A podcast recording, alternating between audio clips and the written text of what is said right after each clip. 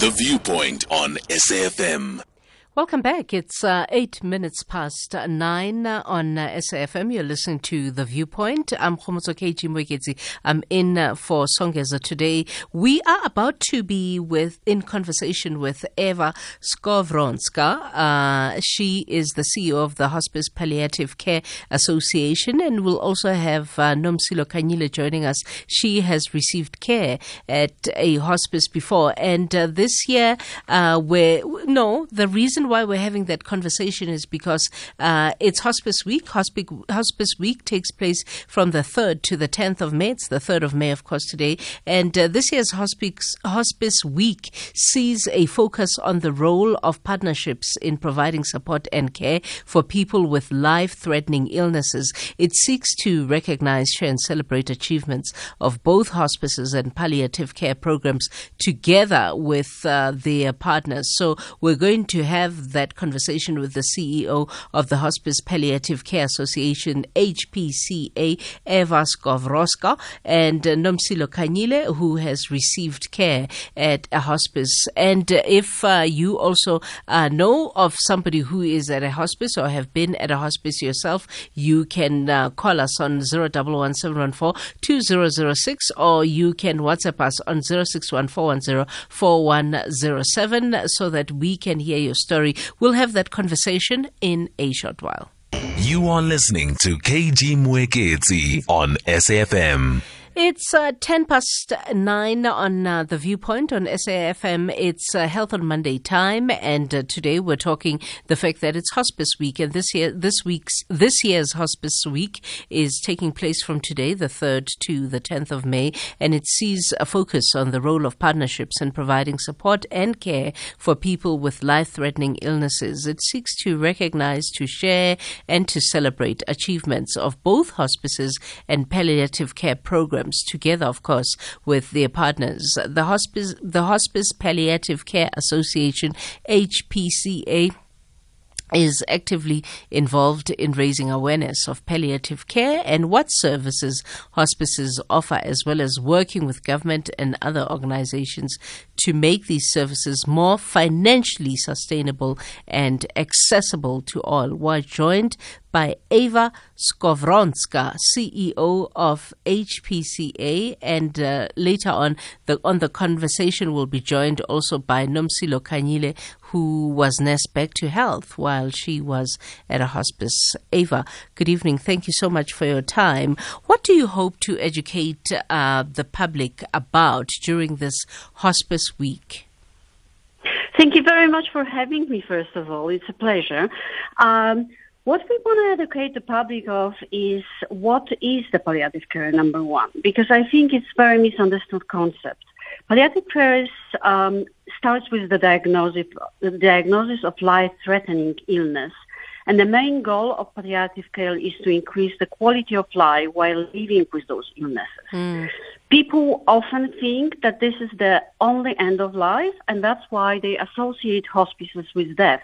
And that's why they don't want to reach out to hospices and receive care from them, which is really uh, a pity because hospices have been providing palliative care for the last three decades, and we experts in um, in provision of that care. So the care that we provide is provided holistically. So it combines clinical care with focus on symptoms control and pain, of course, but also psychosocial, spiritual bereavement care. And we care both for patients and their family from the very, very beginning. Uh, so, um, so it is very, very misunderstood concept, and I think COVID um, uncovered a lot of the needs of holistic care. Mm. So people have been isolated from their families and loved ones, and in the hospitals, and I think this is what we're trying to uh, avoiding palliative care. We're trying to make sure that the patient is cared where the patient wants to be. So that's why we provide 94% of our services actually at patient's home, when they can be supported by the family and surrounded by family.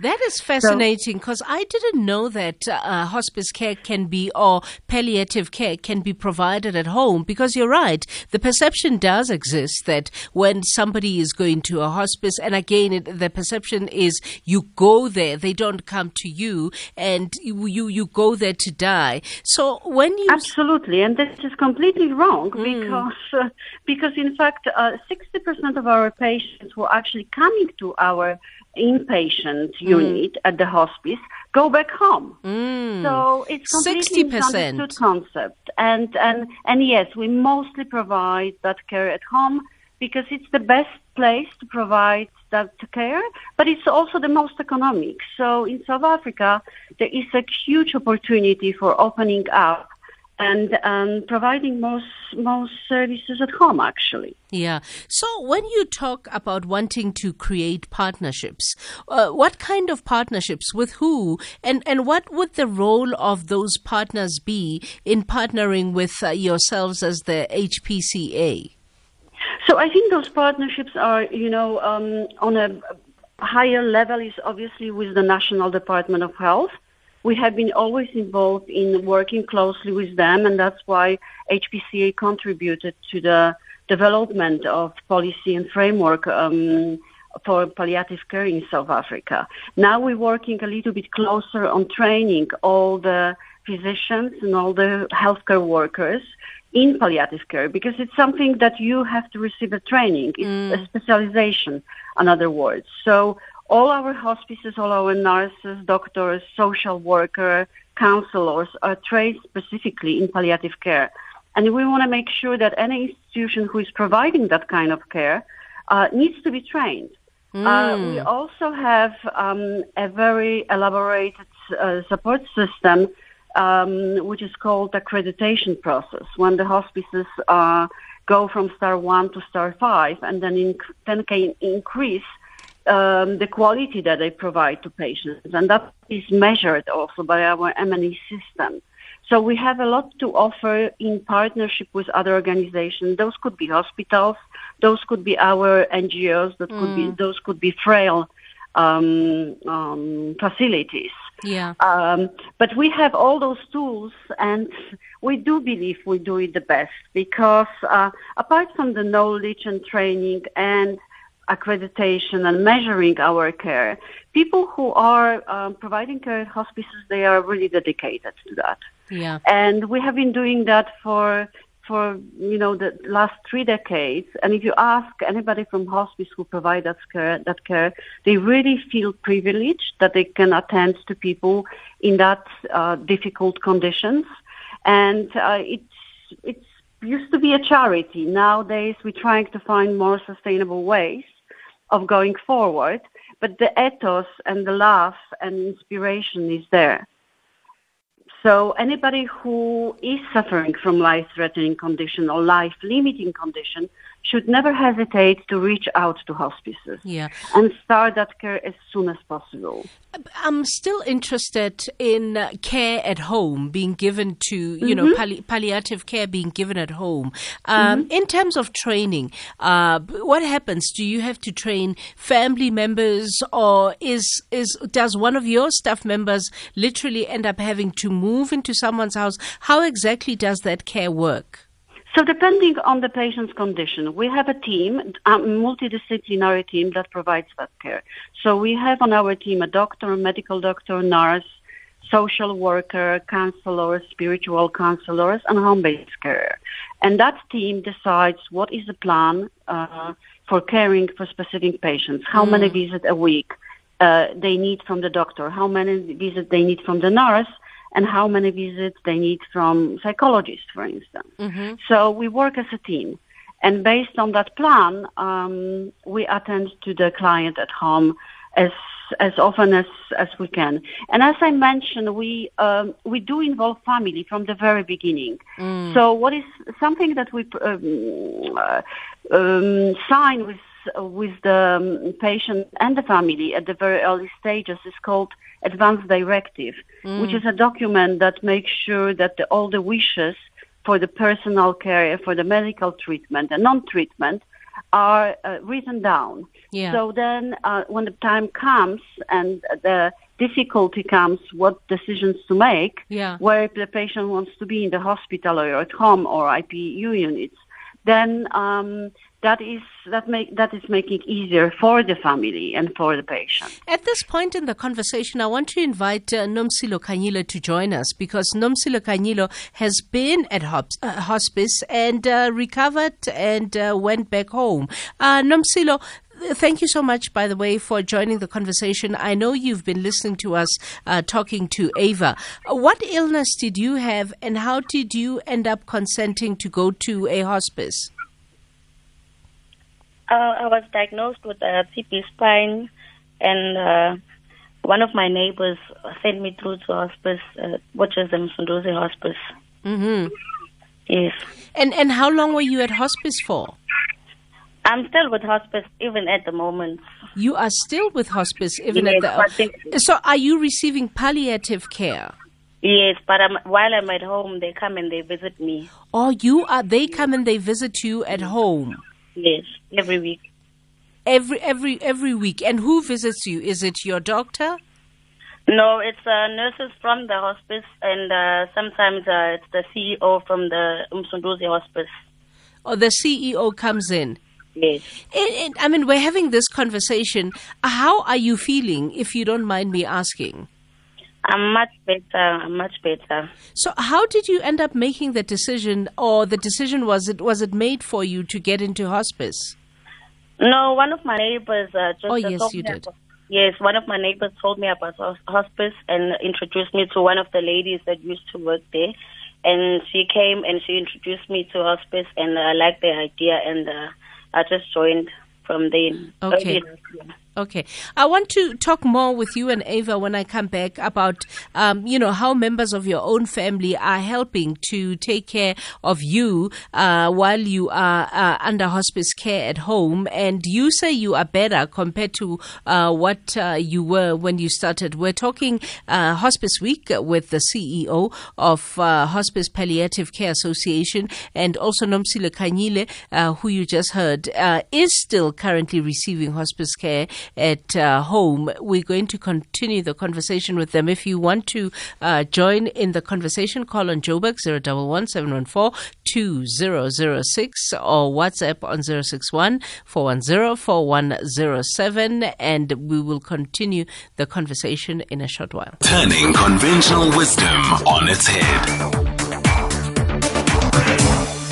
The Viewpoint on SAFM. Welcome back. It's 22 minutes past nine. You're listening to The Viewpoint on SFM Kikomozo. I'm sitting in for uh, Songezo and uh, we're talking uh, on our hashtag Health on Monday uh, segment, Hospice Week. This year's Hospice Week is taking place from today, uh, the 3rd of May to the 10th of May. And uh, the focus the, is on the role of partnerships in providing support and care for people with life-threatening illnesses. And our guests uh, E- uh, Ava uh, Skovronski and uh, Nomsilo Khanyile. Ava is the CEO of the Hospice Palliative Care Association, and Nomsilo is a patient uh, receiving palliative care at uh, home. And I want to come back to you, Nomsilo. Let's talk about the role that the members of your family are having in your specific palliative care and what kind of training they got to help you on with your daily needs. Uh, my family was very opening to the hospice people, and they agree with everything they're saying because they're actually helping me from the start, from early last year. So my family is just uh, uh, with me all the way. They were trained though on what to do in, in terms of your caregiving. Yes, yes, they were told uh, how to help me out because I'm, I'm even, uh, uh, I'm, I'm, I'm even attending uh, physio, and uh, even with the physio, they tell them uh, how to help me and everything. But now I am walking because before I wasn't walking at all. So they, they were told on how to help me uh, to exercise and how to with my daily needs. Mm, mm. Ava, you said 60% of the people in uh, hospice um, end up in recovery, if I understood you properly. Uh, how, how, how are you um, assessing those statistics uh, today in 2021 compared to, let's say, 10 years ago? Are we doing better in terms of our palliative and hospice care in South Africa compared to, you know, 10, 20 years ago? Is Ava still there? Um, Ava? Uh, we seem to have lost uh, um, Ava. Um, Nomsilo, are you still there? Yes, I'm still here. Let's talk about your road to recovery. Um, you know, uh, where are you on your road to recovery? Uh, at the moment, I'm I'm walking, but uh, it's not like properly because I'm just losing a little bit of balance. The problem is with the balance now. You, you walk with help. Yes, I, I can walk like a short distance if I'm walking alone, but if I'm walking like a long distance, I need something to hold on to. Mm-hmm, mm-hmm. And and and when you look at your own recovery, compared, you said you started at the beginning of last year. Yes, yes, yes. At I was diagnosed at uh, uh, in 2019. Or you were diagnosed in t- 2019? Yes, I started working uh, early last year. In terms of emotional support, because I mean that that that diagnosis must have uh, rattled and, and and shook your life. What kind of emotional support did you get? Uh, I got uh, a, a lot of uh, emotional support from them because at some moments I thought that I'll never walk again, and they were very supportive in every way, every mm. way possible. Mm, mm. So you were scared? Yes, I was scared that I couldn't walk again. Yeah. Um, there is uh, at the hospital. They told me if uh, something is wrong with your spine, it's like 90 percent that you will never walk again. So that thought always comes through. That thought always uh, came into my mind that maybe I, I won't I won't be able to walk again. So so now you're in the in the in the process of of of, of walking again. Yes, yes, yes, I am walking. I'm walking. Now. Yes, short distances. You said. Yes. Uh, I, I, wanted to. We've got you back, Ava. Um, yes. are you back? Yes, I am. Okay. Mm-hmm. Uh, I was talking about comparatively speaking in terms of palliative care, referencing the fact that you had said, um, uh, you know, 60% of the patients that end up in hospice and palliative care end up on the road to recovery. And I was talking, uh, looking at those statistics and asking myself whether we're doing uh, progressively better or progressively worse. How would you gauge it?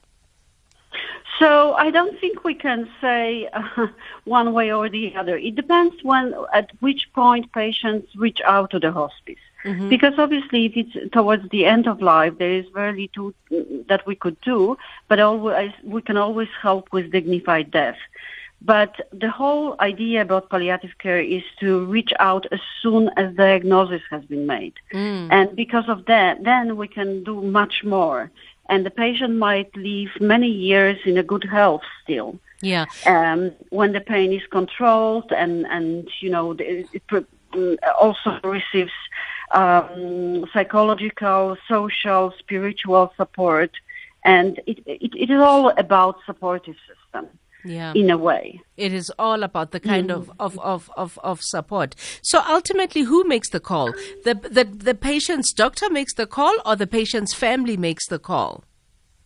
So this is actually we're working together with the family. Uh, as I said at the very beginning, when you prepare the document, uh, making sure that the patient has the say what would happen if the situation worsened. So we try to listen to this, docu- to this document. The document obviously is um, in progress, so everything can change. But at the end of the day, we want to make sure that the hospice wishes are um, respected, but the family wishes as well. And if the patient dies at the end, we do provide the bereavement support to the family members and the loved ones uh, of the deceased patient so they can cope with their loss and integrate the death into the, pa- into the patients constructively in their own lives. So we often actually stay with the families for a year um, once the patient passes. So, b- b- who who do you have the conversation of the worst case scenario with? Uh, do you have the conversation of the worst case scenario, for example, with the patient if the patient is still alive? Do you say if the worst were to happen, what would you like, or is that conversation only limited to the patient's family? No, no, no. This discussion is absolutely with everybody Yeah. because we want to make sure that the patient who is affected at the end is glad where you know uh, when he ends up towards the end. And often patients wants to be at home and don't want to be in ICU unit when there is a lot of procedures that could be done that are not only helping patient but are actually harmful. Yeah. And so they, th- this advanced directive document helps and guides everybody slowly at the beginning when there's not yet a crisis, how we envision um, the end of life. And it, it, palliative care is all about the quality of life, about the, you know, controlling pain, uh, controlling other symptoms. Yeah. And that's supposed to be the, the pathos, uh, you know, about what palliative care is. And I think the, the sooner you start this conversation with uh, medical uh, professionals, but also as with the family and the patient, and explain everything, Okay. then this, the better it comes. You know. Uh, but we've got a couple of voice notes, and I suppose people are quite interested in how they get in touch with a hospice. Uh, b- because there's somebody who says, My sister's just done a hip operation and is struggling to walk. Uh, how do we reach out to uh, uh, a hospice? Um, I, I don't know if a hip operation alone is, is, is, is enough for a hospice, but I suppose it's a general question about how people uh, reach out to a hospice.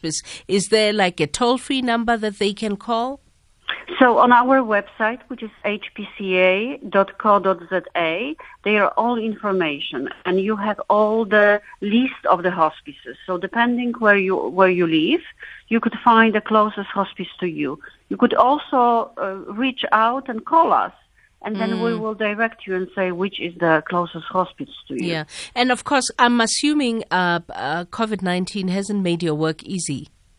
Not at all, obviously, because they, uh, you know, we have to protect our patients in IPU units.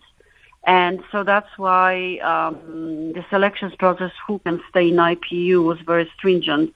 But we, uh, you know, we continue actually seeing patients at home during the pandemic.